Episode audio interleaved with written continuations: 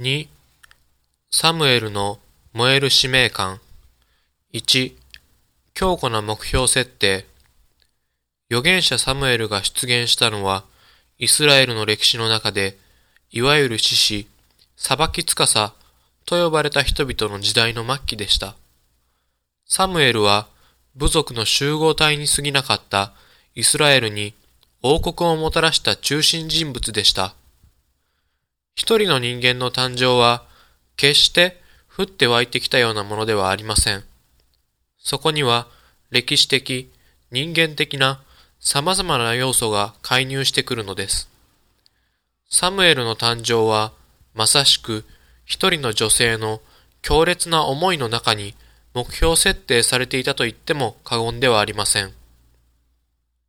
サムエルの父、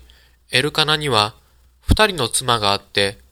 一人の妻の名をハンナと言い、もう一人の妻の名をペニンナと言いました。ペニンナには子供がありましたが、ハンナには子供がなかったのです。エルカナはハンナを愛していましたが、子供に恵まれなかったのです。二人の妻が同居していれば、そこに人間的な醜い心の葛藤があるのは当然のことであって、二人の女の心の中には燃え上がる嫉妬の炎が渦巻いていたのです。ハンナを憎むペニンナは、ハンナが子供のできないことを気にしているのに、いよいよハンナの苛立つような仕草をしたと聖書は語っています。今日の学問的研究によると、子供が母の体内に宿った時から、その親の生活のすべての状況は、生まれてくる子供に様々な影響を与えることが証明されています。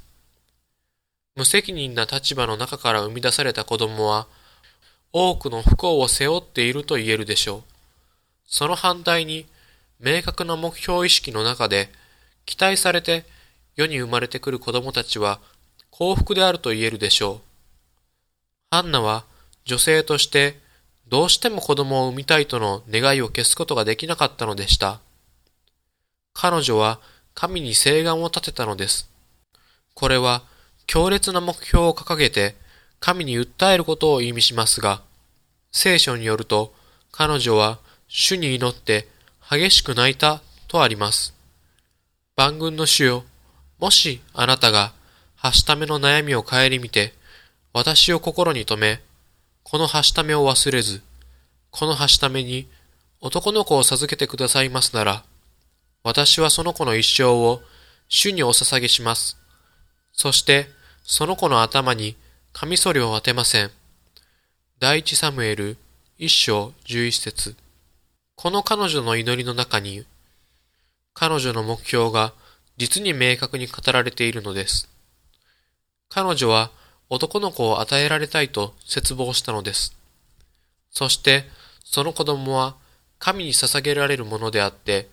神のために奉仕するものなのです。そして、その子の頭にカミソリを当てないと祈っているのは、ナジル人の誓願と呼ばれるもので、自発的な誓願によって、自らを特別な状況に置いたナジル人がいたところから神への性別、献身の具体的な印として、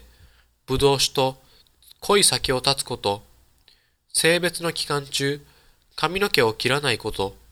そして死体に近づいてはならないことなどが定められていました。ハンナは生まれてくる子供に代わって誓願を立てたのでした。サムエルはこうした母の強烈な祈りの中の目標設定によってこの世に生まれてきたのでした。そして母の決断で